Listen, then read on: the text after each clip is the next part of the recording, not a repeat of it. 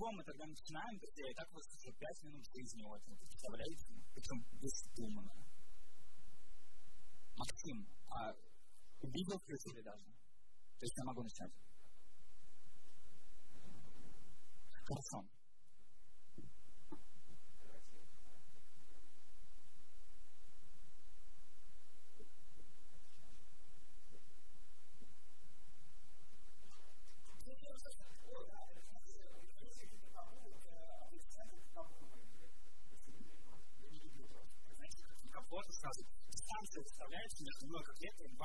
Аудитория, которая сидит, с той стороны, и стоящий не что что-то умно решает. Да, согласен, это правда. Я иногда, не знаю, на самом деле поставил, это просто так, мне кажется, не буду здесь ставить. Просто пустые. Да, друзья, всем привет. Меня зовут Ваня, как вы могли посмотреть на этом экране. Я художник, куратор, ну, это, знаете, какие-то идентичности нужно себе обозначить, я вот так, наверное, обозначу, просто для удобства. Но, на самом деле, это тоже, конечно, все вранье.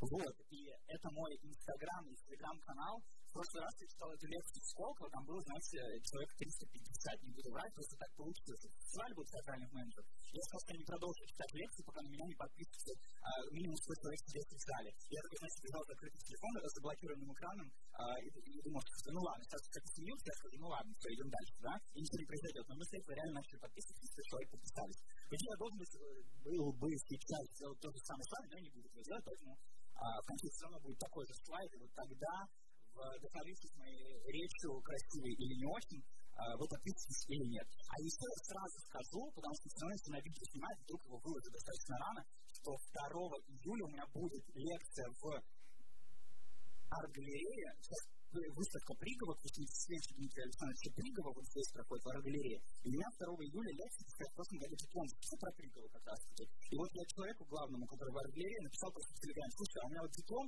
про Пригова, я буду в Екатеринбурге лекцию про цифровой театр читать, а можно если вот там прочитаю вас лекцию? Ну, давайте. Вот, поэтому я буду очень рад, если вы придете, потому что я волнуюсь, туда почему-то вход 100 рублей поставили, я волнуюсь, что туда никто не придет из-за этого уже как минимум. Поэтому давайте смотрим, мы можем попробовать договориться, что раз мы здесь, да, если вы придете, я вас запомню, так можно не пройти бесплатно будет. Давайте так, поэтому приходите, пожалуйста, я буду очень вас ждать. 7 вечера. 2 июля, 7 вечера, арт-галерея здесь. Читаю про то, как в текстах и творчестве Дмитрия Александровича Пригова, как он, короче, взаимодействует с пушкинскими текстами, на основе этого мифа ставит. Короче, очень прикольная, на самом деле, тема. Ну, то есть, э, да, я читаю лекцию про Пушкина, по сути. Но, на самом деле, она будет крутая, вам отвечаю, что будет окей. Вот. Теперь поехали к этой лекции. Она называется «Цифровой театр. Капитализм платформы», и она будет посвящена, собственно, цифровому театру преимущественно, вот в том его виде и массе, который он, который формировался примерно за февраля предыдущего года, когда началась пандемия коронавируса, театры закрылись, всем пришлось уходить в онлайн, и это все начало как бы начало что-то происходить. Что это, моему, моя лекция этому посвящена. По сути, она, как бы, знаете, не про примеры цифрового театра, знаете, тут на лекции про театр приходит, знаете, есть там документальный театр, он вот такой, есть вот такой театр, вот такой. Вот. А у меня, как бы, попытка, наверное, какого-то даже контекстуального объема обрамить вокруг этого самого понятия и немножко примеров. Вот. Я еще буду на своей... Э, да. Угу. Угу. Вот. А капитализм платформ, почему? Ну, вот, собственно, внутри лекции и не знаем. А, смотрите, я рассказывал вам про цифровой театр. В октябре 2020 года я вместе с своим коллегой, вот я, мой коллега Денис Протопопов, выпустили а, кружок цифрового театра. Это онлайн-курс на базе Московского центра имени Мирхольда, собственно, который посвящен цифровому театру. То есть там с теоретической стороны, теории медиа, всяких философских концепций, современной со всяких современных теорий рассматриваем то, что произошло с театром во время локдауна, и пытаемся понять, как это вообще можно тоже делать. То есть там есть теоретические блоки, есть практические блоки, которых мы учим там. Вот эм, пара типов хэштегов, о чем мы говорим внутри этого э, курса. Ну, там учимся текстовые игры делать, сторителлинг, всякие такие интернет-арт, геймдизайн, рассказывать. Просто вот это все там есть, и не только это. Вот. Я в конце, там будет, э, у меня в конце презентации, я какие-то спойлеры делаю, хотя это, наверное, нельзя делать, что можно делать. А, там будет QR-код на наш кружок цифрового театра. Вообще он до недавнего времени продавался за 1290 рублей. Но сейчас мы закрыли продажу, поэтому если кому-то просто интересно, после лекции можете подойти ко мне или по QR-коду пройти и писать мне в личку вот что. А вашу почту я просто на самом деле вам подарю этот курс, потому что мы все равно не покупаем, а тем больше кто смотрит, тем радости мне будет, потому что ну, прикольно, все прикольно, наверное, да. Вот, поэтому если кому-то нужно будет, просто подойдите ко мне, я вас добавлю, это нельзя, идее, делать, но как бы я это делаю уже достаточно, ну, пару недель примерно. Вот. А, с чего начинается, собственно, эта, вот эта цитата из сайта центра имени Мирфольда о нашем цифрового театра. Карантинная весна целого театра очевидно перспективы, цифровое пространство, которое может быть использовано как инструмент и платформа для создания театральных проектов. Это, собственно, вот то, о чем мы как бы, сегодня будем говорить. Но понятное дело, что все вот эти вещи, ну, то есть использование всяких цифровых инструментов и технологий на базе театра или для создания театра, или внутри театральных каких-то проектов появилось гораздо раньше. Вот просто конкретные примеры. И это, на самом деле, в чем прикол заключается? Почему я говорю, что как бы появилось типа, в, во время коронавируса, вот тогда, да, карантинная весна открыла театру перспективу, хотя на самом деле эти вещи существовали и десятилетиями раньше, и вот в этом как бы главный прикол исторический. Типа, внутри театра ну, все обратили внимание, что год назад, да, хотя на самом деле все эти вещи происходили, но все начали называть все эти вещи эти появившиеся какими-то новыми прикольчиками, стали говорить, что это нечто новое внутри театрального процесса, хотя на самом деле абсолютно аналогичные вещи случались раньше. Пример. А, вот цитата из книги «Цифровое искусство» авторки, к сожалению, я забыл. Может, вы знаете книжку «Цифровое искусство»? Нет? Ну и ладно, спросим вас. Она переведена на русский, со слов в гараже была издана, а, и авторку не помню. Ну ладно. А, я прочитаю, потому что не знаю, видно вам или нет. Ну и чтобы просто не молчать, я все равно скажу, да, представляю. Проект компьютерный театр, 97 год, друзья, за 20 с чем-то лет до как бы конституционного цифрового театра. Художники захватывают пространство театра дворец и используют своих аватаров для постановки спектаклей. Например, в ожидании годов Самуэля Беккета. Театральные действия, в которых может поучаствовать каждый, стали экспериментальным исследованием виртуальной среды как пространства для перформанса.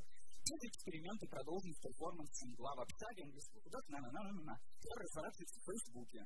А, три месяца художники его друзья выпускали вымышленных персонажей, якобы студентов Калифорнийского университета в Бекке. Итак, у нас есть ситуация, где внутри чата цифровых аватаров юзали пьесу Беккета и делали театр. Второе, когда в Фейсбуке отыгрывали. А, смотрим примеры. 17 год, театр Сибирского, ой, театр поиск Сибирский, господи, спектакль Сибирск Лось, режиссер Артем Букаев в 2017 году, а, вот поставил спектакль. Он вот это актеры, сидящие за партами, у них у каждого партитура и телефоны, и компьютеры, перед сидит зал, то есть актеры сидят с стороны, зрители как в классическом театральном зале.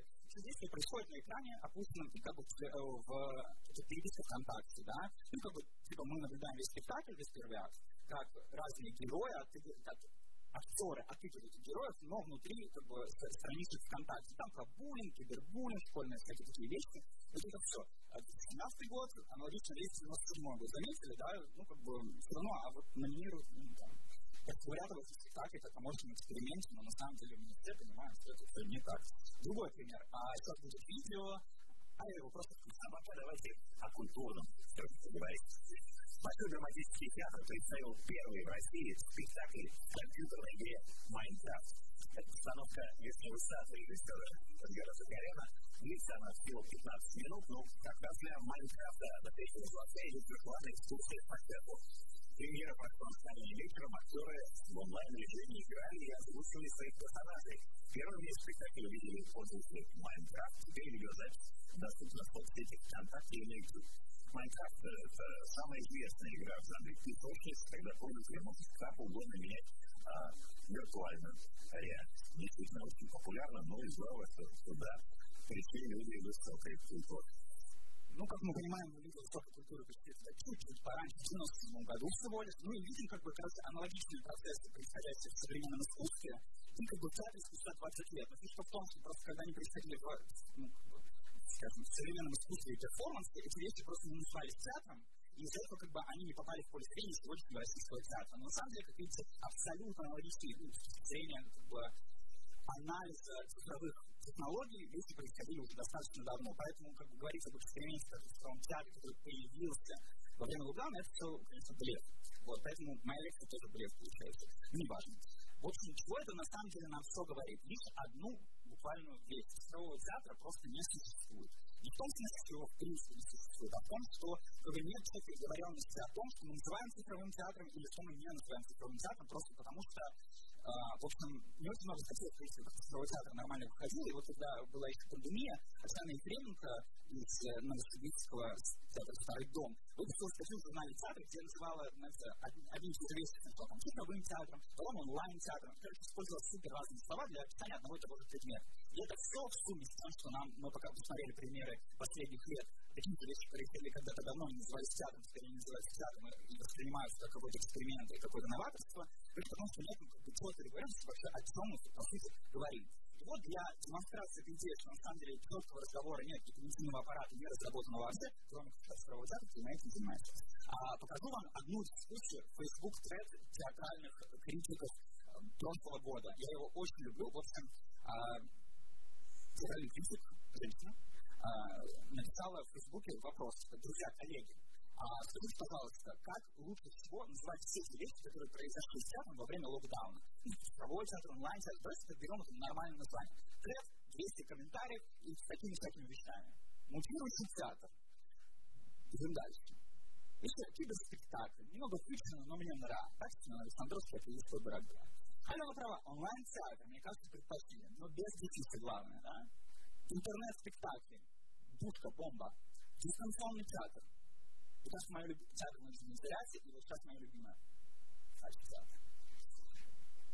Да, это ну, то есть, понятное дело, что в этом достаточно много иронии со стороны этих людей, которые пишут такие комментарии. И могу честно сказать, что в этом речь были люди, которые топили, и, ну, нет, правильно, цифровой театр, да. Но, как бы, сам факт вот этой иронии по отношению к тому, как называть это вещи, говорит об иронии, на самом деле, э, театрального сообщества по отношению к тем вещам, которые во время локдауна вообще появились, и тому, как театр ушел онлайн. За это не театр, где там живая энергия, где актеры, куда, ну, как бы, как с этим заниматься можно? Сейчас я себе перемотаю, чтобы мне было тоже видно, где он нахожусь. Да, но на самом деле в корне вот этой проблемы в разговоре о том, как мы называем вещи, лежит та проблема, которая связана не только с театральным сообществом, и, с одной стороны, неверно клеймить только их, будем клеймить и других людей. На самом деле, в теории медиа а, на фундаментальном уровне это, это вопрос той ситуации. Какой вопрос о разделении между онлайном и офлайном? Где вообще проходит граница между офлайном и онлайном? И на самом деле это и есть проблема. То есть, когда, когда люди говорят, там, интересный театр онлайн, ну, то есть, развивает мой театр, как бы театр, развивает физическое присутствие, свое действие, энергию и так далее, но при этом как бы, в онлайне, что это совершенно другие вещи. На самом деле, абсолютно аналогичные дискуссии в теории медиа уже идет достаточно давно, нет, даже власти, я бы сказал. Вот я вам покажу сейчас четыре понятия, которые история медиа. Э, и просто сделаю микрокомментарий по поводу каждого, для того, чтобы мы поняли, кстати, в чем заключается эта проблема. Вот Лев Манович пишет о дополненном пространстве. Дополненное пространство. Дополненное значит, у нас есть как бы, физическое пространство реальное, где вот мы с вами находимся, и вот все эти технологии интернет-прикольчики, ну, там, мой компьютер, да, вот эта презентация, она как бы дополняет некое реальное пространство. То есть заранее выстраивает некую, ну, вот эту э, подчиненное отношение между нашим реальным присутствием и вот этими вещами. Ну, сомнительная штука а, гибридное пространство. Значит, у нас есть какое-то, ну, то есть два гибридное, оно значит совмещение каких-то двух вещей. Значит, у нас есть реальное пространство, есть виртуальное пространство, они смешиваются, и получается некий гибрид. Ну, хорошо, сомнительно, но тоже дублированное пространство, то есть у нас есть реальное физическое пространство, и оно дублируется внутри цифровых как бы, инструментов, платформ и так далее ну, как бы тоже подразумевает некую вот эту, знаете, систему отношений. Есть реальное, где мы с вами сидим, есть какое-то другое, которое не так работает, но мы пытаемся продублировать то, что у нас есть в реальном мире. И смешанная реальность. Ну, тут возникает вопрос к слову реальность, потому что что не является реальностью. Моя презентация, я бы не мог вам сказать, все показывать и рассказывать без микрофона, вот этого всего, и поэтому как бы говорить о некой реальности и, и другой реальности, вообще очень странно. Ну, смешанная, значит, мы смешали две вещи, физическое и цифровое, как бы, и вот получилась третья реальность. Короче, как видите, сам факт важен, что дискуссия по поводу того, где проходит граница между цифровым и физическим, она есть. И в теории медиа, и внутри театрального процесса, ну, правда, да, теория медиа немножко поаккуратнее, потому что люди все-таки ну, на полном серьезе занимаются этими вопросами. Вот. Но на самом деле, это как бы тоже дискуссия, которая велась прежде. И в рамках нашего разговора о цифровом театре предлагаю сместиться на другую плоскость. И то есть вот цитата была Митчелла. Физическое пространство и информационное пространство, цифровые технологии и так далее, Северо-Путина уже не относятся к разным епархиям. Они все теснее благодаря миллионам электронных устройств, которыми пронизаны здания и города. Собственно, что мы понимаем? Ага. короче, граница между физическим и цифровым, между физическим и виртуальным можно назвать, ну, короче, по вопрос, словами еще есть вопросы. Она как бы очень условная и не дает, на самом деле, точки для дискуссии адекватным. И, короче, вот этот сам момент отсутствия границ между физическим и цифровым становится объектом исследования внутри художественных работ. И вот покажу вам пару примеров. Если художник Саймон Беккерт а, как-то заметил, в общем, гулял по Берлину, и, знаете, работа, да? Ну ладно, ну плюс там посмотреть просто. В общем, заметил, как-то гуляя по Берлину, что его Google карта показывает пробки там, где он не был. То есть он находится на улице, на улице никого нет, а его карта показывает, что полная пробка находится. Он вдруг задумался, а что почему-то это работает. И а, что оказалось в итоге? Просто на этой улице, ну, находилось много людей или телефонов, которые передавали данные, ну, наверх, да, в телевышке и как бы показывалось скопление людей, просто с этих телефонов карты были красные, на улице никого. И он решил воспроизвести эту стратегию он взял клетку, в которую сложил вот 99 смартфонов и просто пошел по дороге, где никого не было. Как вы понимаете, через какое-то время еще у Google Берлин я впервые в жизни читаю лекции не первый раз, но только сейчас заметил, что где он гулял. YouTube Space Берлин, Google Берлин. Какая красота, умный чувак. Так вот, и он просто пошел по улице, что она, понятное дело, Google в спустя время показал, что там красный пробки. Сейчас посмотрим видео на эту тему.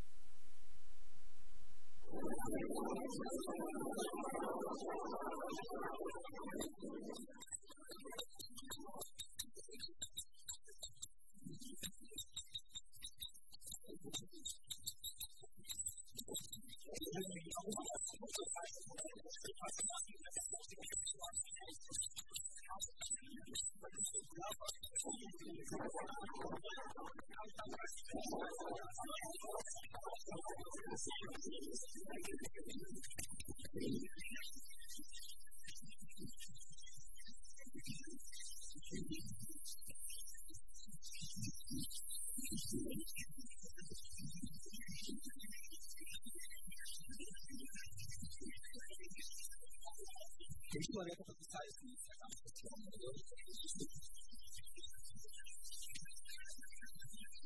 Ну, короче, давайте подвязать. Мне кажется, в Японии как это работает, это просто прикольно, скажем так, когда ты обязательно знать, и показатели, еще не спектакль forecasting компании Премьер Я не знаю, как читается, они французы, если что. Вот. Но, тем не менее, у меня, представляете, стилистики есть, как будто я лекция настоящая. Короче, еще один пример того, как внутри художественного объекта, художественного произведения, уже, кстати, театрального, абсолютно происходящего на обычном классическом блокбоксе в черном зале, где зрители здесь люди. Собственно, а, ну, короче, просто программируйте между цифровыми и что она вот как бы здесь демонстрируется как художественная работа. Посмотрим видео, я его очень люблю. Вот художники, которые это делают. Спектакль название. either BBC or Wall.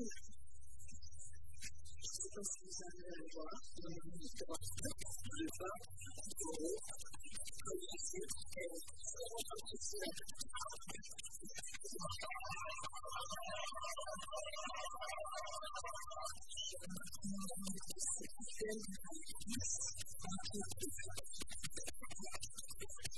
you.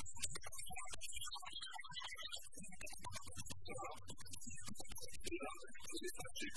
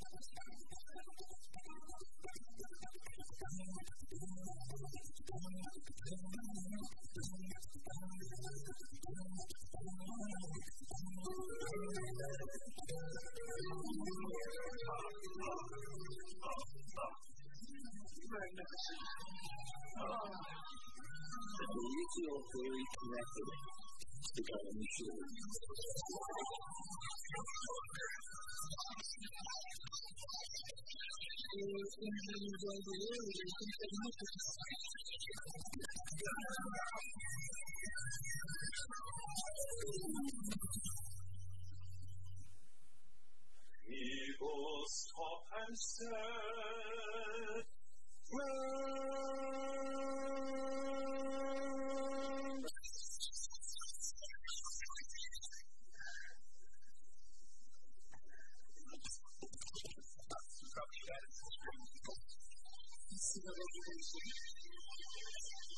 said,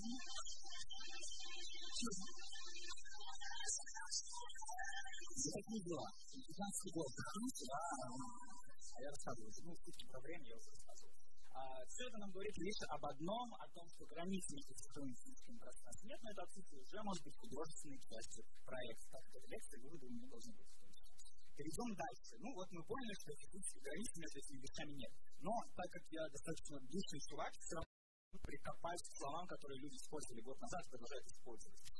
А почему цифровой театр, а не театр онлайн? В общем, это же и есть на самом деле главная вещь, о которой спорили все театральные деятели уже всего карантинного года. Как называть вещи? И, ну, как бы это и был главный вот этот фотография. Понятное дело, мы все считали, что остальное как бы шуточки, а вот это как бы реально заруба теоретическая, которая происходила у людей. И их реально волновало, как правильно говорить, а как говорить неправильно. И, собственно, я предлагаю сразу нам договориться всем вместе. Это будет та вещь, с которой мы разойдемся после этой лекции и будем распространять идею в массы, что правильно говорить цифровой театр, а театр в онлайне. Ну, театр в онлайне оставим, знаете, государственным театром, которые эти трансляции спектакли пускают просто в Это оставим им. А цифровым театром назовем те вещи, которые реально используют цифровые инструменты внутри театральных процессов. Почему? Потому что деление на онлайн и офлайн непродуктивно для тех проектов, но не используют выхода О чем я говорю? А, на самом деле уже сейчас несложно представить спектакли, которые, ну, не знаю, по внешним характеристикам будут выглядеть, как, не знаю, презентации в PowerPoint или какие-нибудь PDF-файлы, ну, просто потому что театр сейчас это как бы ну, от него все, что осталось, это процесс коммуникации, который может, как мне кажется, происходить между любыми как бы, процессами, предметами, а, устройствами и как бы, платформами, скажем так. Поэтому возникает короче, так, так как эта коммуникация возможна в любом виде и независимо от инструмента, эм, и вот это после этого следует. Да, да, ну, короче, идея непродуктивна. Пример. У моего коллеги Дениса Протопопова, вместе с которым мы выпускали кружок цифрового театра, есть эм, он называется цифровым с дополненной реальности AR, который выглядит как приложение для iPhone, которое вы можете сказать прямо сейчас. Я вообще обычно скачиваю перед каждой лекцией, потому что снова удаляю, вот, и показываю в реальном времени, но сегодня у меня не получилось почему-то, но неважно. Короче, вы, по идее, можете сейчас взять скачать для iPhone, он стоит типа, районе 150 рублей или 150 рублей, не помню. Вот что я загуглить, скачать будет и скачать его. В общем, как он а, которое выглядит как приложение для iPhone, которое вы качаете в App Store. Уже после того, как ну, вы купили это приложение, вам не нужно для его использования подключение к интернету. Ну, так как Денис назвал это цифровым перформансом, да, возникает вопрос, как бы, можно ли мы назвать это театром в онлайне? Тут же не используется онлайн для самого художественного процесса, а только для его покупки. Значит, он, театр в онлайне уже не работает, даже спотыкается на этом примере. Я сказал, если какие-нибудь в PowerPoint или в PDF-файл, они тоже не будут онлайн, потому что они онлайн-технологии просто не используются, если будет интернет. Вот. А, потому, собственно, вот пример, как это работает. А там если звука нет, я продолжу говорить.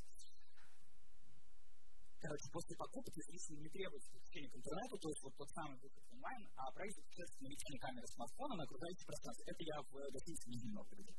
А, смартфон на окружающее пространство, которое начинает расширяться за счет AR-комнат. Вот таких, в которые можно залезть и изнутри посмотреть на окружающее пространство. Цифровой это театр, да, уже просто потому, что он работает здесь, сейчас, в главной категории театрального процесса, а в моменте использования камеры в конкретном пространстве, с конкретными в конкретном пространстве. И в этом смысле он похож ну, как бы, на классический, а, и раз запишу, не просто потому, что я говорю. И в этом смысле похож на классический сайт театр, потому что он, ну, как бы, есть театр променады, который, главный герой которого является зритель само пространство, в котором это все находится. Онлайн театр нет, потому что выход в интернет сюда не нужен. Как видите, вот мы и разобрались с онлайн-театром, и почему так говорить нельзя. Если что, про, сейчас теоретически дорогу скоро закончится, будем больше смотреть примеров, простите, если что. Э, если кто-нибудь какие-то такие вещи душные раз, э, обсуждать, я просто очень люблю. Вот, разбираемся с онлайн-театром, перейдем остается цифровой театр, ну тут все просто. Как бы, цифровой театр, каждое слово разберем отдельно. Театр, я как бы сторонник той идеи, что театр можно назвать все, что себя таковым называют, просто потому что странно, если я буду отвечать кому-то в самоназвании, вот это все. Это есть большая теоретическая стратегия. Я ее об этом люблю рассказывать, но, правда, да, расскажу, очень коротко. Короче, почему типа, театр это все, что себя таковым называют? Я просто помню, что ну, какие-то, ну, не помню, кто это писал. А, Павел Руди делал пост, что есть такая идея называть театр все, что себя таковым называют. Я, как театральный критик, театралист, не могу с этим ни в коем случае согласиться. Я понимаю, о чем он говорит, просто потому что это наука, которой он занимается. Для того, чтобы говорить о науке, нужно как бы, иметь объект исследования. А если все, что называют театром, что ты начинаешь исследовать. Но при этом есть другая стратегия, которая в современном искусстве присутствует. Я не помню, кто об этом писал, и я всегда говорю просто, на, ну, как бы, так не помню автора этой идеи, это какой-то теоретический текст, который я читал. Просто не говорю, что это, Борис, что это написал Борис Гройс, просто, мне кажется, Борис Гройс мог написать что угодно, ну, как бы, границы, если я надеюсь, понимаю, да. Короче, уже перехотел рассказывать это, но давайте расскажу. Короче, если раньше для искусства, в принципе, было характерно, мы называем искусством то, что является как бы объектом, скульптура, живопись, да, есть некий материальный объект, о котором мы говорим. В начале 20 века с Шаном и всеми вот этими да, подвижками в том, что мы называем искусством, искусством стало все, что находится в галерейном пространстве. Да? Потом, когда искусство начинает выходить за пределы галерейного пространства, находится в а это единственная категория, то, что художник, как художник, называет искусством. То есть, ну, искусством и всякие концептуальные вещи, которые творились на протяжении 20 века, тому подтверждение. Поэтому, как бы говорить о театре, называть театром все, что угодно, мне это просто стратегия нравится, она вписывается в общегуманитарную идею развития того, как искусство, того, как искусство развивается. Вот. И последняя теоретическая заруба, а, ну, короче, а цифровое, то, что делимо на части, в смысле, ну, а, ладно.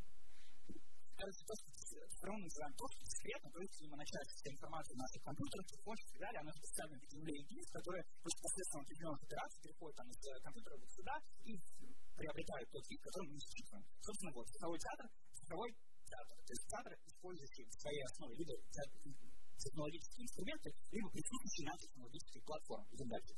Блин, короткая. Короче, помимо того, что стоит говорить онлайн-театр, я предлагаю отказаться слово «реальное», потому что, ну, знаете, говорят, что мы живем в реальном мире, а все то, что цифровое, это цифровое и виртуальное, да? И как бы реальном театре это говорит цифровое. Но как бы, когда мы говорим, называем что-то реальным, а что-то виртуальным или просто нереальным, мы отказываем этому статус существующего. Что сегодня уже просто нелогично, потому что современные технологии цифрового пространства окружают нас повсеместно, и все и ими как раз определяется как бы функционирование нашей повседневной жизни, вот заказы такси, не знаю, там, зрения новостей, а людей в поликлинику, ну, когда на ковид записывают, ну, перед ковидом, то до покупки билетов в театр. Соответственно, для всего это нужны цифровые инструменты, без которых наша повседневная жизнь не работает. Соответственно, бессмысленно и глупо говорить, назвать что-то реальным, а что-то как бы нереальным, просто потому что без этого мы уже не можем жить, когда технология продолжение нас. Вот, друзья, кажется, теоретическая заруба заканчивается и остается нет, обманул вас. Последняя теоретическая заруба.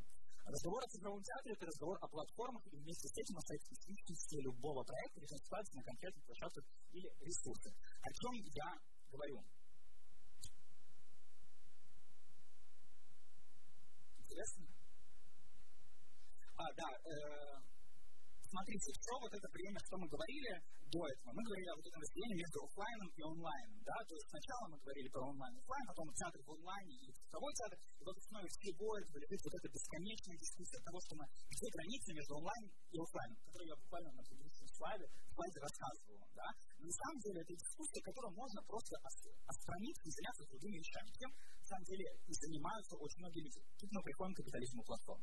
А как вычислить вот парадокс? Между реальным, про реальное и виртуальное? Современные теории медиа решают просто и вот так, смещают от фокусировку на разговор о других вещах, то есть о политике платформ просто потому что вместо разговора о политике интернета, от которого, в принципе, сегодня невозможно, просто продуктивнее и логичнее говорить о политике конкретных платформ, на которых происходит конкретное действие. Вот, допустим, перформанс Дениса, который я вам показал в Story, да?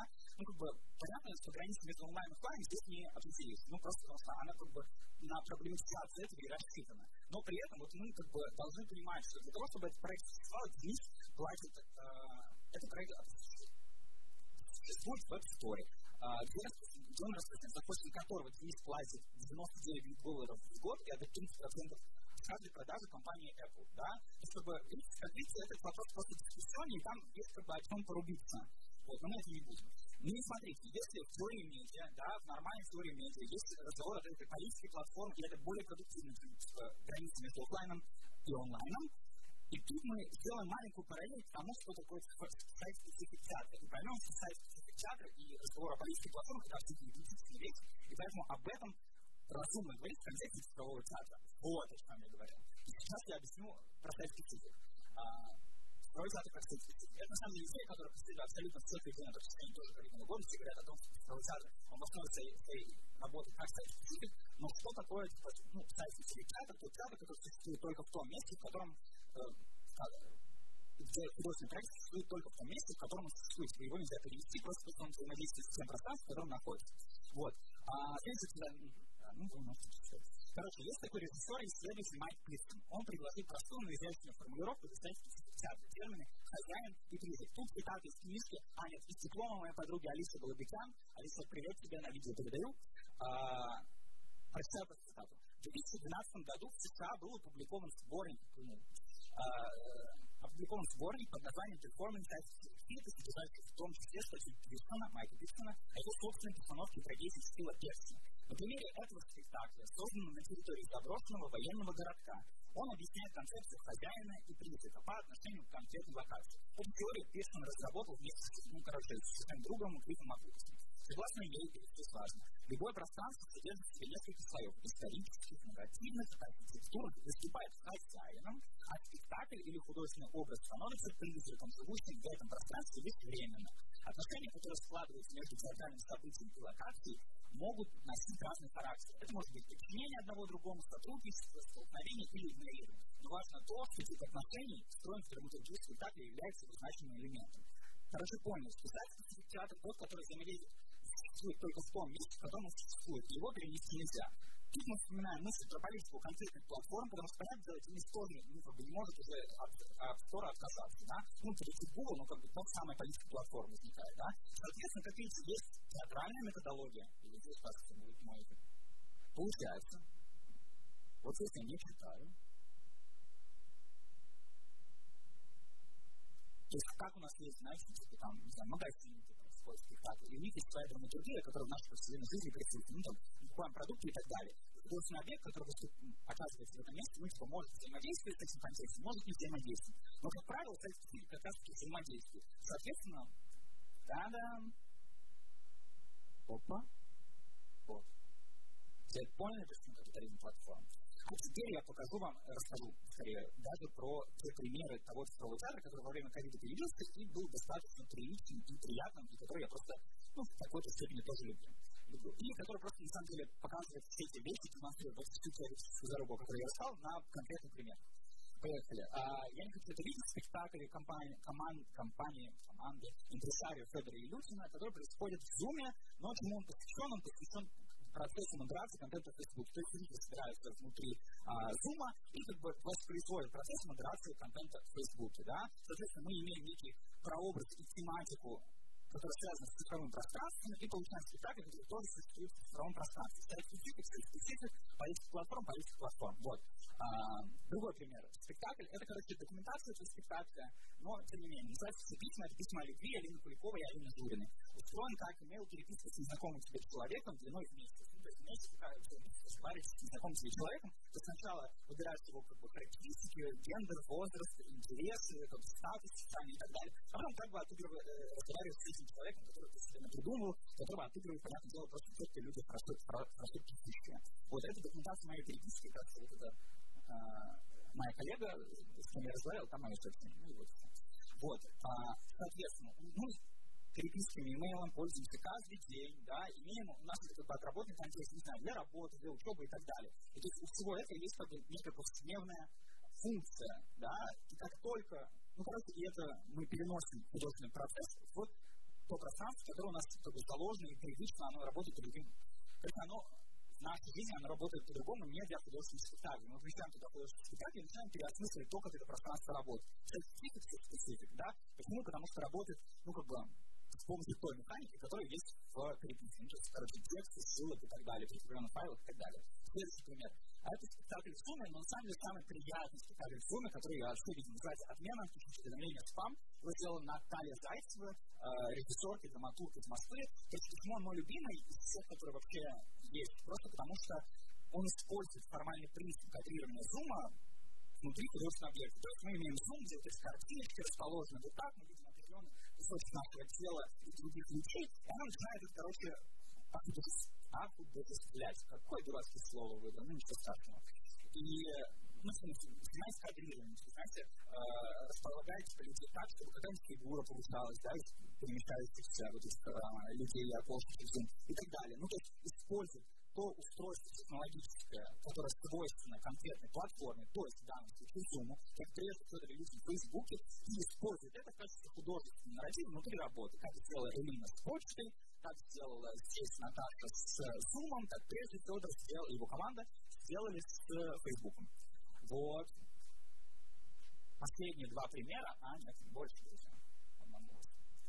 Это чат-бот перформанс внимания, который был выпущен моими друзьями и коллегами Артем Томиловым и Вань Наумовым в Тюменском центре космос театральном, он о ДТП на дорогах в Тюмени. Устроен как чат-бот, на самом деле, вот просто. То есть максимально понятно и просто работает. У нас есть чат-боты, которыми пользуются каждый день в Телеграме, мы понимаем, как это все работает и так далее. Что они делают? Они просто такую коллажную систему выступают на часть, и потом ты выбираешь, как бы, какого э, нарратив какого героя по частям тут получается. Это первая серия. Это я уже когда выбрал. Сейчас внизу будет кнопочка, которую можно выбирать. Вы знаете, врачи третья часть, Яна третья часть, да, и так далее. Соответственно, каждый смотрит театр, просто потому что ты, когда открываешь этот чат-бот, начинаешь нажимать кнопочки, у каждого зрителя, у каждого пользователя выстраивается свой нарратив того, как он проходит маршрут всего, ну, как бы, всего текста, видео и так далее, которые есть внутри этого чат-бота. Ну вот уже как бы некая вот эта парticipаторность, включение зрителя в то, как организован проект, получается. Ну, как бы, это, короче, да.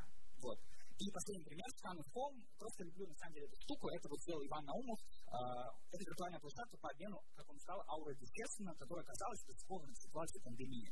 То есть про переход из аналоговых в цифровое опять-таки, да, в общем, он просто предлагал людям отправить свои сообщения на эту платформу или каким-то людям с помощью типа отсканированных вещей, короче, сканера. Ну, вот так это работает. По-моему, очень мило и просто. Вообще прикольно. Такие дела.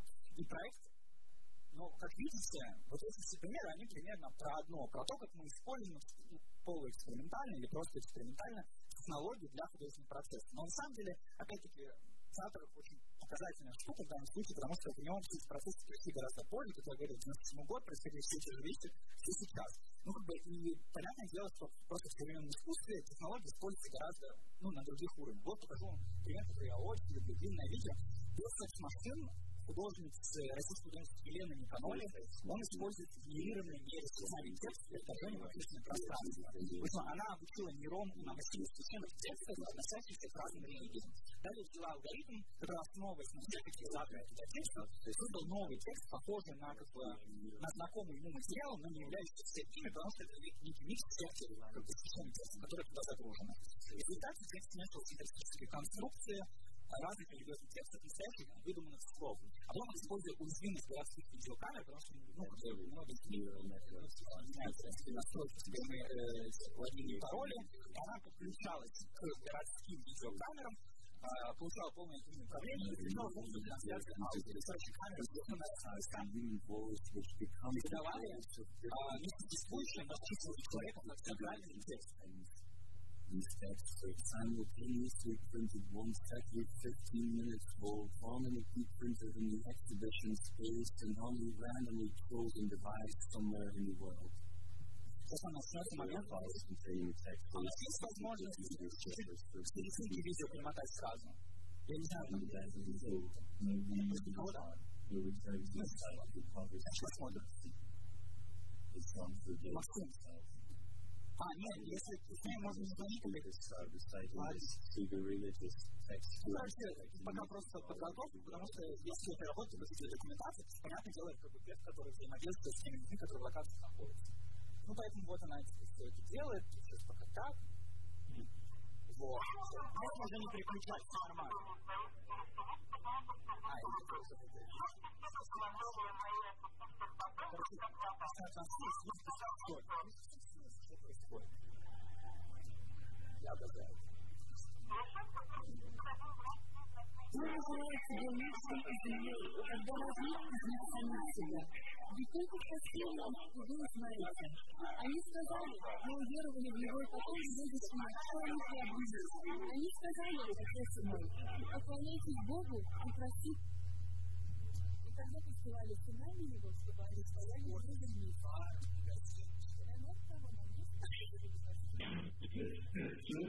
you understand? You just kind of.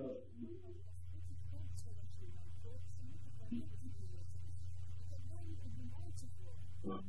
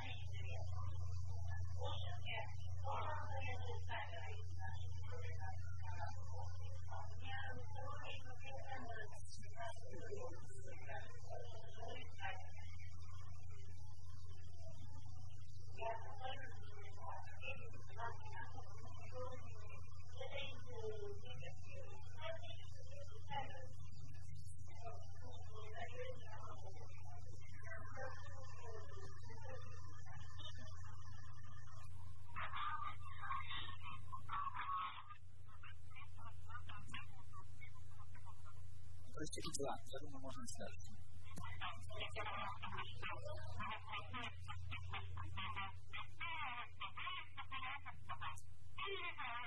Не знаю, если вопрос возникает, что как бы скидываю как сакральный текст,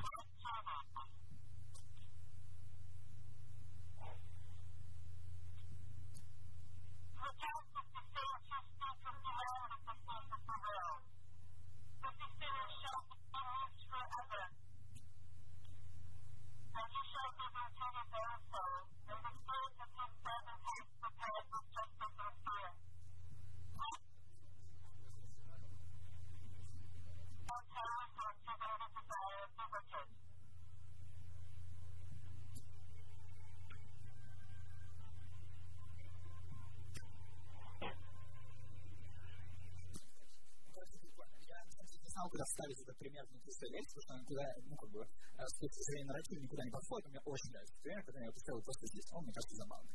Короче, да, в итоге я кусочек пропущу, друзья, это ничего страшного, я думаю. это как бы, значит, зачем нужен цифровой театр, да, но я решил, если что, я скажу об этом в конце, а пока пропустим. И на самом деле, всю эту лекцию я вам во многом брал, когда показывал эти части этих примеров.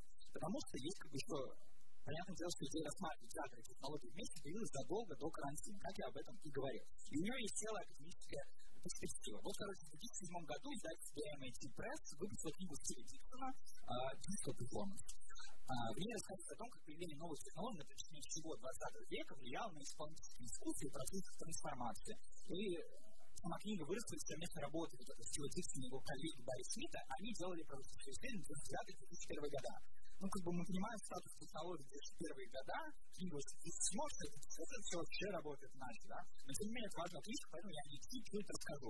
Потому что, естественно, на самом деле, происходит главный раздел между цифровым театром и цифровым перформансом. То есть Диксон пишет о цифровом перформансе, а я все говорю о цифровом театре. В данном случае, на самом деле, вопрос как бы выбора этих слов, он как бы на фундаментальном уровне говорит о вещах, о которых я здесь говорю, и как бы нужно их, короче, развести. Вот. Диксон своей книжке, что тут, Диксон в своей книжке говорит о цифровом перформансе, а не театре. И выбор конкретного я сказал, здесь важен. В общем, он описывает только те проекты, в которых технология презентации, существует для презентации художественной работы в физическом, а не в цифровом пространстве. И вот здесь смотрим. Помните, вначале пока говорил про сибирскую власть, реальные люди, строительном зале и так далее. Это то, что здесь написывает как цифровой перформанс, потому что там как бы технологии используются как инструменты в основном, да, но для презентации какого-то продукта в физическом пространстве. То есть, как вот здесь мы с вами сидели. Проект Никаноля с видиками абсолютно в ту же стратегию. Другая территория, как раз цифровой театр, который появился во время, э, во время карантина в, ну, как бы, в театральном суде, это те вещи, которые в переписке, в Zoom, в Facebook и так далее. Просто потому что, ну, короче, это другой тип театрального продукта. С одной стороны, если мы находимся в физическом пространстве и следим за тем, как в реальном тоже пространстве технологии влияют на какой-то наш художественный опыт, как был пример женщины, которая с макбуком сидела, да, и себя достраивала, как Саймон Вейкер, который с телефонами гулял в физическом пространстве, и как, ну, и как Никаноли, собственно, и в начале тоже. А другие примеры, это те, которые все в художественном действии происходит именно в цифровом пространстве. И тут возникает как бы проблема.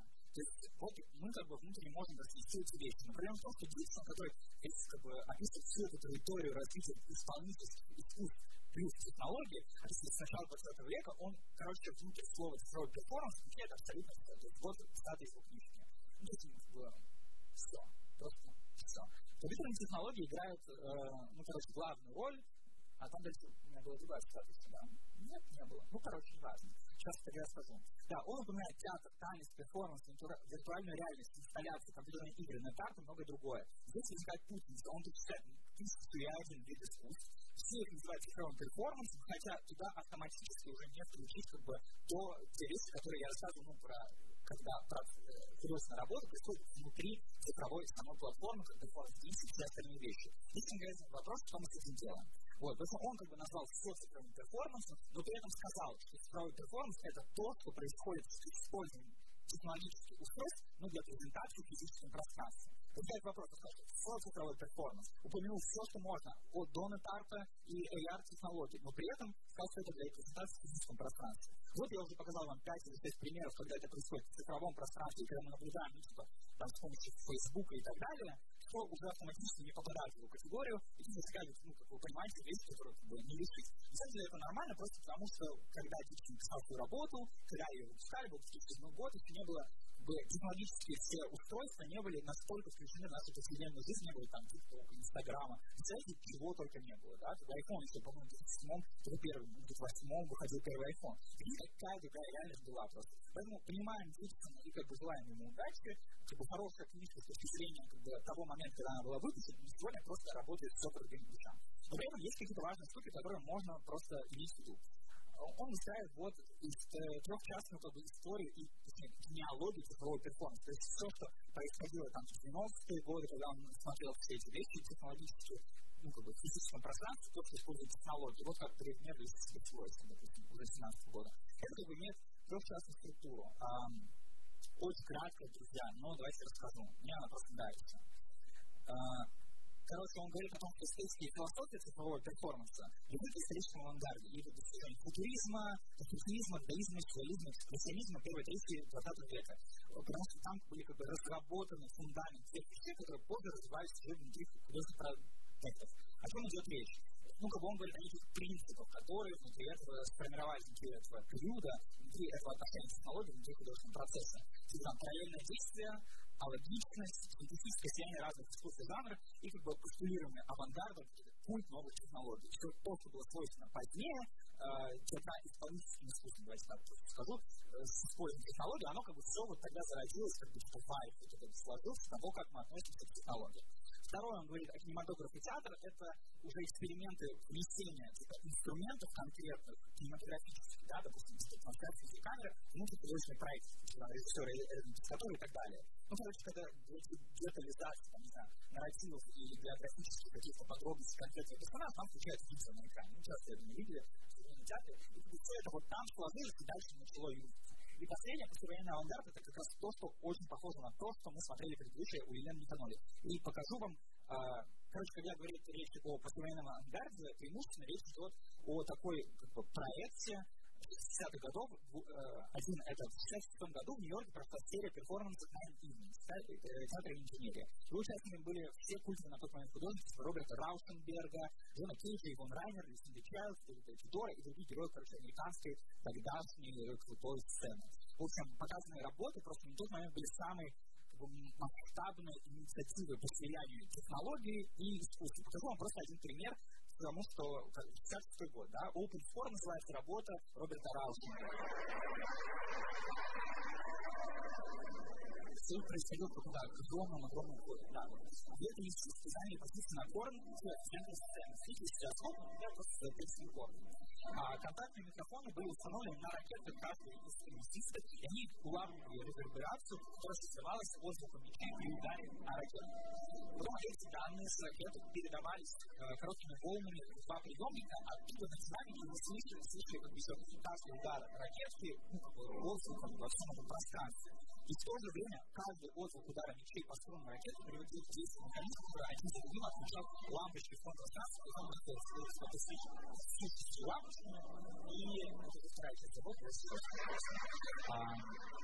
Здесь механизм, он отключал, короче, каждый удар теннисиста, за которым мы наблюдаем, отключал одну лампочку в стену, пока полностью зритель зал и сцену пустил в абсолютную темноту, и не остался только этот звук мечей, иногда включающийся, если не ну вот, Короче, так стал постепенно на то, а закончится, когда погасли все одни. Соответственно, мы наблюдаем, как технологические инструменты включения света и при этом интеграции света в физические действия меняли просто, ну, типа, нам возможность наблюдать, что происходит на сцене. Вот. А затем вторая часть, вот, собственно, короче, зрители вышли на сцену уже, да, вот на эту зону, и они были снимали мы вот на этот экран инфракрасными камерами, которые были установлены на балконе. И там как раз у участников, короче, была небольшая процедура, которую требовалось исполнять, но здесь что, абсолютно все находится, этом из себя инфракрасное излучение, находящееся на экране, ну, то есть видит себя не в физическом экране, реально в физическом времени, как будто изменить, а по должны быть, не знаю, с физическим знакомством. И действительно там сократить на шаг вперед. И там сталкиваешься с кем-то, с таким на экране, ничего не понятно, что происходит, прямо 500 человек все происходит. Вот. Эти 500 человек на театральном проекте в 16 году. Мне кажется, это может. Да, это что-то другое, я что-то там. Ну, в смысле, это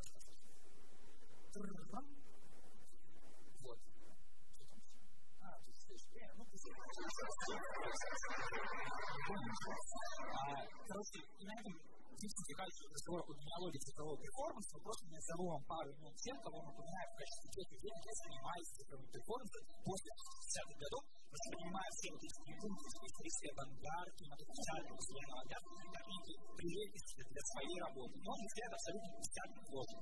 Там, типа, Роберт Уилсон, Питер Брук, Ян Фабер, Мередит Монт, Кристоф Браун, Питер Селлас, Боб Скотт, Уильям Форсайт, Маскайн, Стелла. Ну, вот просто из самых базовых, самых известных имен, если хотя бы парочку вас, вы понимаете, как бы, какого масштаба это иконы современного театра, то, что сейчас называется современным театром, что они все это использовали.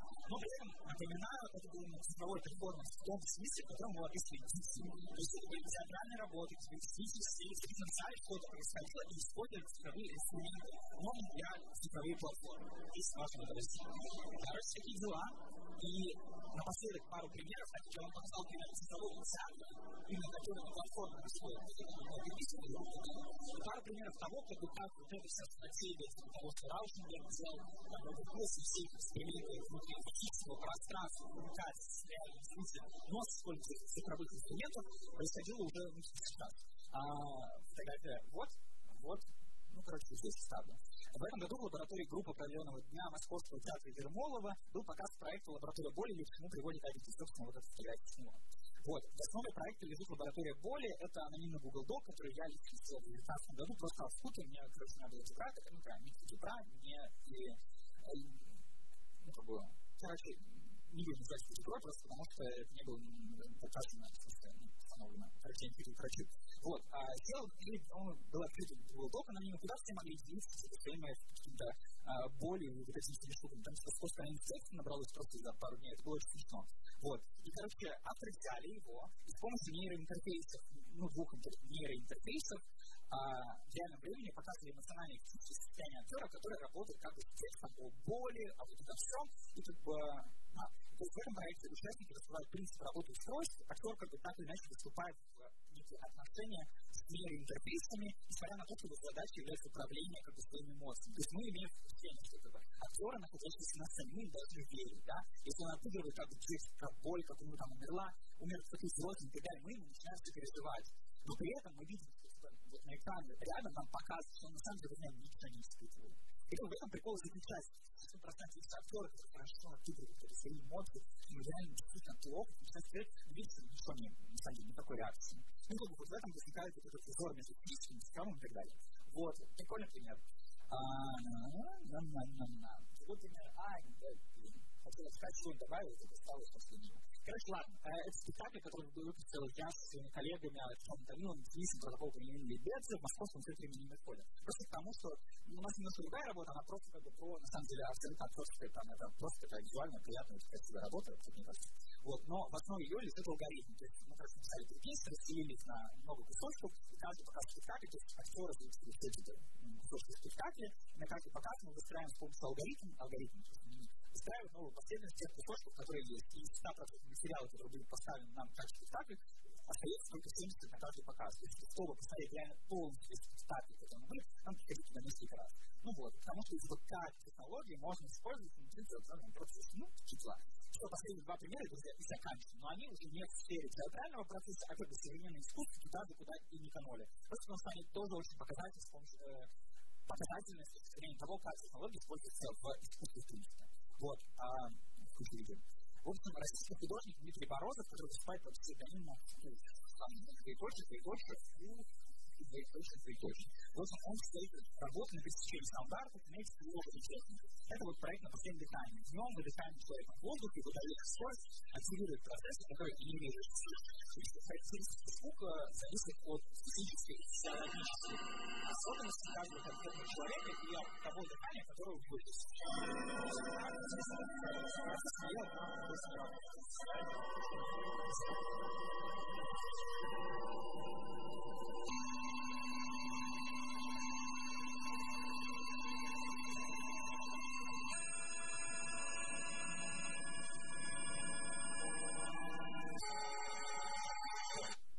Еще один проект его называется «Читая мое тело».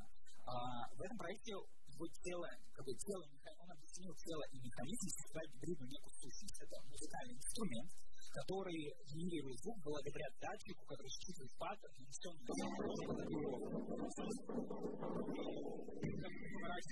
можно меняется, и звук Значит, это считывает,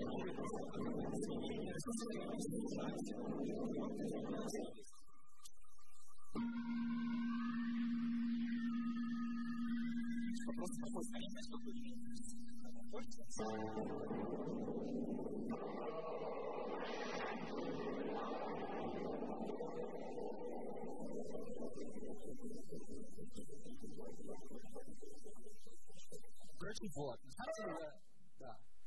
Я должен сказать вам про будущее цифрового чата, но я что-то понял, что его на самом деле нет, поэтому не буду.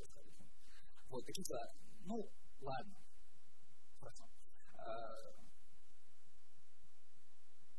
Нет, передумал. Не буду рассказывать. Тут нет, что я буду рассказывать. Короче, вот, в принципе, на этом моменте я уже потихоньку заканчиваю. Кружок цифрового чата, QR-код кому надо. Если кто-то хочет, вы можете записать, ну, типа, дать мне свою почту, я внесу ваш аккаунт, потому что там, типа, ну, имейл пароль будет вести, и там внутри на, на этом сайте, собственно, по QR-коду, к которому вы приходите, будет весь наш курс, мне не жалко, если вам надо, подойдите. Вот, еще раз мой инстаграм и телеграм-канал, тут я уже не могу вас оставить, э, я не закончу лекцию, пока вы не подпишетесь, потому что лекция уже как бы закончилась, если что, верну, это я, потому что я обещал вот вам показать свой портрет, свою фотографию с а, вот такую. И это все, друзья. Вот я две показал, такие дела. Наверное, задать, а, если какие-то вопросы, вы можете, конечно, задать. Я попробую на них ответить, но, может, не отвечу. Такие дела. На самом ну вот, и все, друзья. Ура! Никопан! Спасибо большое. Если у кого-то какие-то вопросы, если нет, то заканчиваем просто, можно находиться на флоу, там, подойти, пароль свой оставить, ой, пароль свой оставить, ну да, можно пароль оставить, почту свою оставить, какие дела,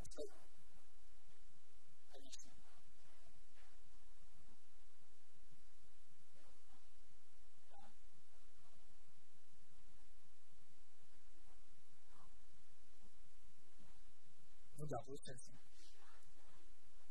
Нет, не, не, не, не, не, это, мне кажется, это хороший вопрос, я не знаю ответ, я не гуглил. Мне кажется, об этом не было рассказано, то есть публично художественно не рассказывала. С другой стороны, как бы, мне кажется, можно, в принципе, договориться, потому что можно договориться, ну, как бы, с главными тех, кто это делал. Нет, она говорила, что это взлом именно э, те, тех устройств, и в этом является, ну, как бы, есть часть художественной формы, потому что, как бы, взлом сам тех вещей, да-да-да-да-да, нет, там взлом. Там именно взлом, потому что ну, как бы про допуск и к тому, что на самом деле технологии, которые нас окружают, на самом деле нас не защищают, чтобы можно сломать их тоже. Мне кажется, вот на этом сломе тоже как бы часть художественной формы есть. Мы узнаем за, во время слома, что типа а, многие камеры не меняют как бы вот эти заводские настройки, да, и поэтому можно взломать, как бы вот это все работает. Да, это слом точно. Это не игра, это слом. Такие дела.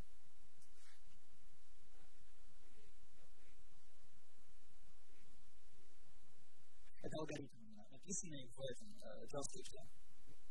Я могу показать потом. Ну, в смысле, там выставлено, смотрите, мы написали три квеста, линейно абсолютно, ну, решенные в разных как бы, статических, статистических режимах, но где квест просто присутствует. Потом эти кусочки поделили на части. Там первую э, квест мы поделили на 30 чем-то кусочков. Вторую и третью на 4 более больших крупных, да. Загружаем все это в алгоритм, который настроен на то, чтобы из всего этого списка ну, сцен, да, выбирать какой-то процент именно на каждый показ. Ну, при каждом обновлении странички. В JavaScript это написано так, что ты просто бы обновлять а, HTML ссылку, просто, да, она доступна, я могу скинуть ее. Вот, обновляется каждый раз, тебе снова меняется последовательность кусочков, да, это может начаться с первого кусочка второй сцены, потом там, с последнего последними, ну, короче, так. Меняется каждый раз последовательность, и 70% из всего материала выбирается и нам показывается. Вот, мы пока показ за неделю до спектакля, до показа, вот у нас будет 14 июля, можете на это идти. А, будет показ на неделю до этого, просто нажимаем обновить эту ссылку, копируем оттуда текст, передаем артистам, и они готовятся к тому, что будет через неделю. Вот. Ну да, но спектакль, да, нужно сказать, что эти пьесы написаны сначала были линейно поставлены. То есть, а, вот, вот, вот, сейчас скажу. Видите, сцена разлинована на 30 чем-то квадратиков, и каждый из них иногда, ну, как бы, иногда не на несколько. Короче, мы сначала поставили линейно, да, вот от начала до конца каждый трех, как бы, лица спектакля на этой сцене, прям там с актерами, с драматическими всякими связками, вот эти, да, как бы, э, амплитудами всякие приближаются, приближаются, а после этого как все это разделили и дали актерам. Фишка в том и есть, чтобы они должны начинать с того, как бы, называемого момента, да, с которого это начинается, а не с того, как бы, с которого они готовятся. Возможно, придется сначала сыграть финал, драматическая развязка, она прям драматические сцены есть. И, а потом перейти к самому началу, как бы перестраивать в неком как бы параллельном процессе. Ну вот, дела.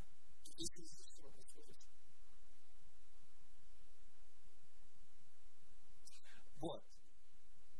Да, смотрите, э, очень часто, знаете, кажется, понятное дело, и тут я должен, наверное, сказать, что э, типа, прием, что мы сделаем, типа, так, коллажируем, ну, так бы, казалось бы, способом, театральный проект, она еще не первый раз встречается, вот эти медицинские аспекты делали, что только типа, знакомый Сергей Чехов делал такой спектакль. А, у Юрия Муравицкого в Воронежском клиническом театре в Воронеже был тоже спектакль по Шекспиру «12 ночь», где э, актеры каждый раз выходили на сцену, ну, и тянули шляпу билет, э, бумажку, на которой была написана роль, которую они сегодня.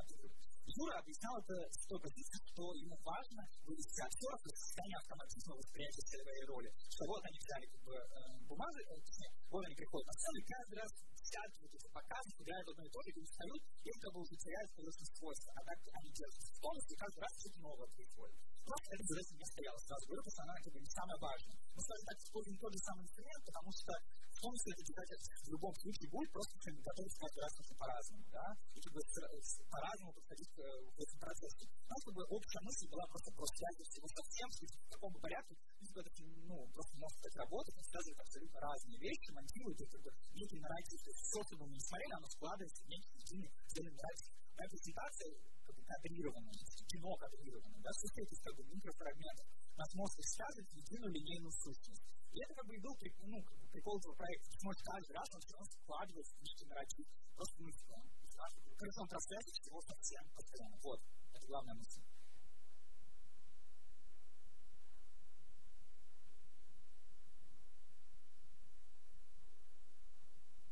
Это крутой вопрос. Мне да, спасибо большое, правда, за вопрос.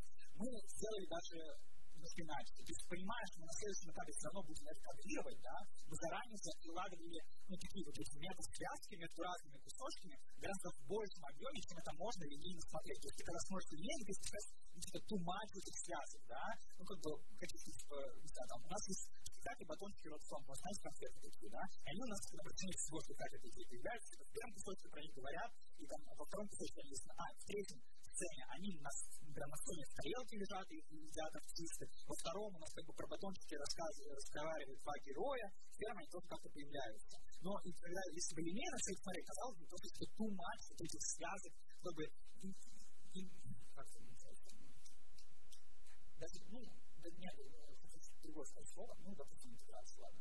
А, сейчас, слово-то выяснилось,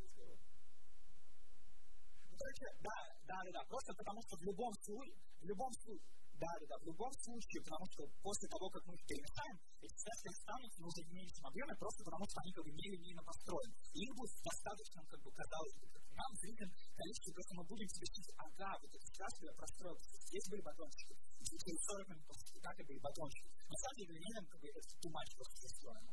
Ну, мы специально больше прописаны, чтобы по итогу, когда стоит 70% от всего спектакля, все равно как бы вот эта связь всего совсем складывается. Конечно.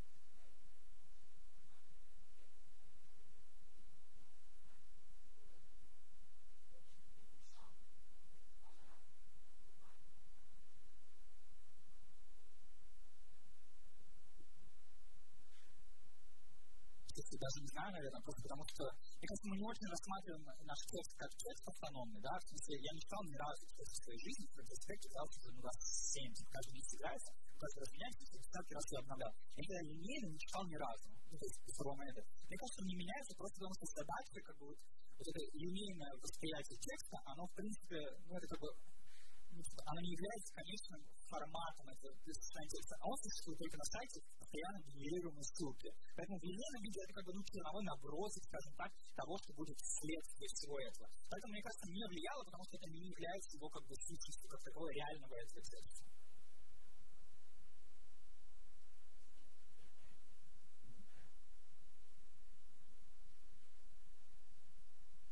Ну да, да, да, это, скажем так, зрительское впечатление главное.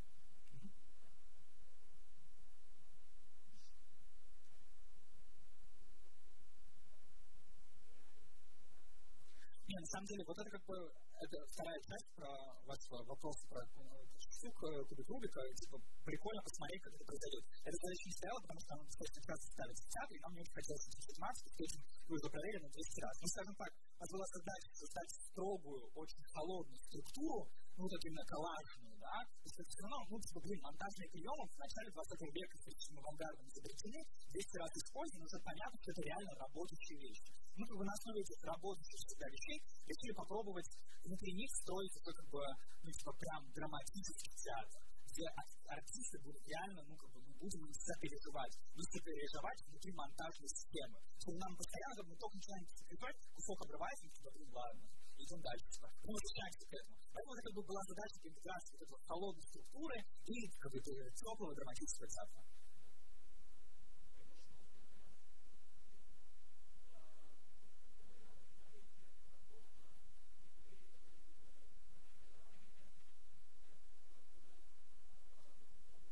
Да, да, да, да, да.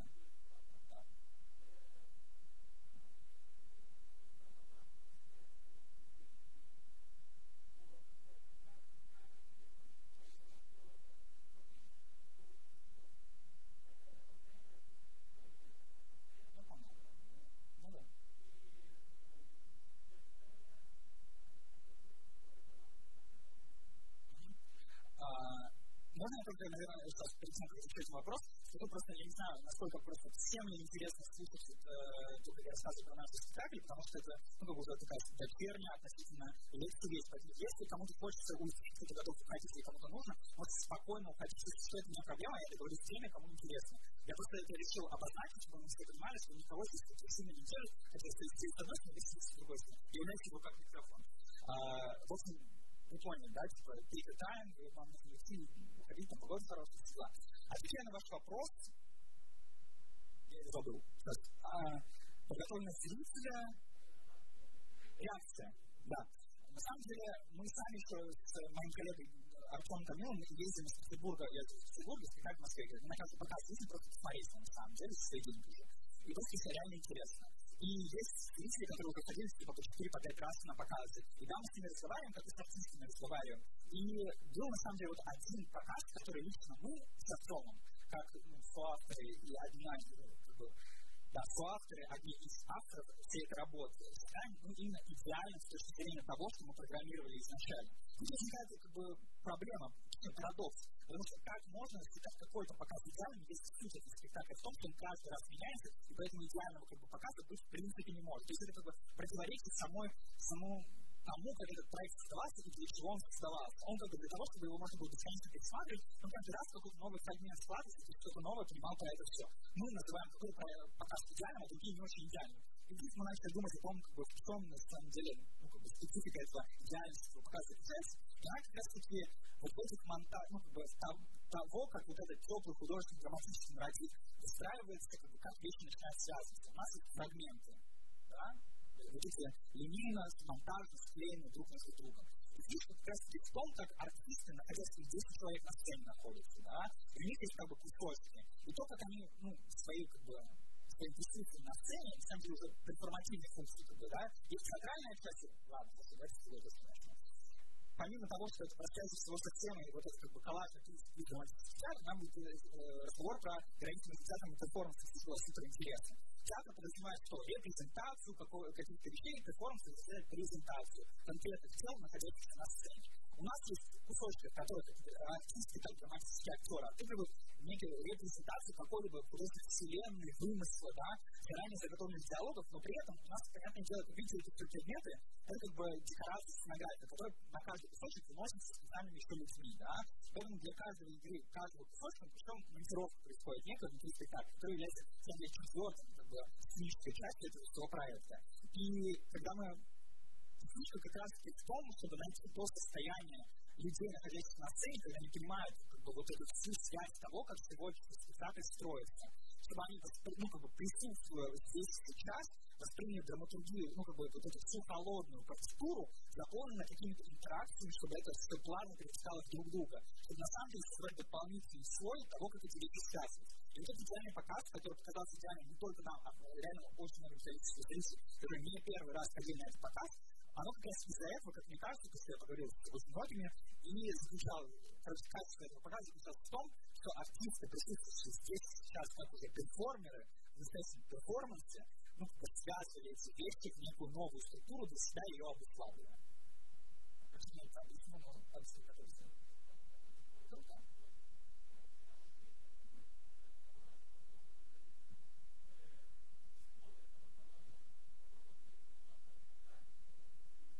Сто процентов, сто процентов. Чтобы как раз таки это не выглядело коллажом. Потому что коллаж это не та задача, которую мы себя.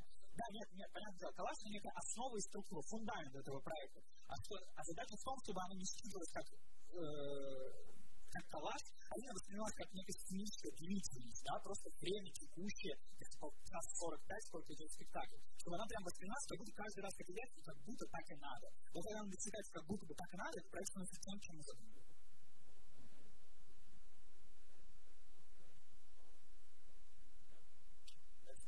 даже это, я считал, что ну, как бы, драматический театр здесь является таким сиянием как бы, нарратива, да, а обуславливание а причин существования людей на сцене, это есть задача этого проекта в том числе, да. Вот.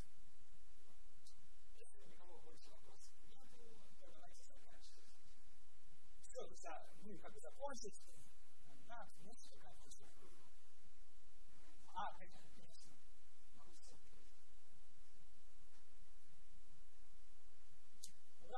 спасибо большое всем. 2 июля всем, пожалуйста,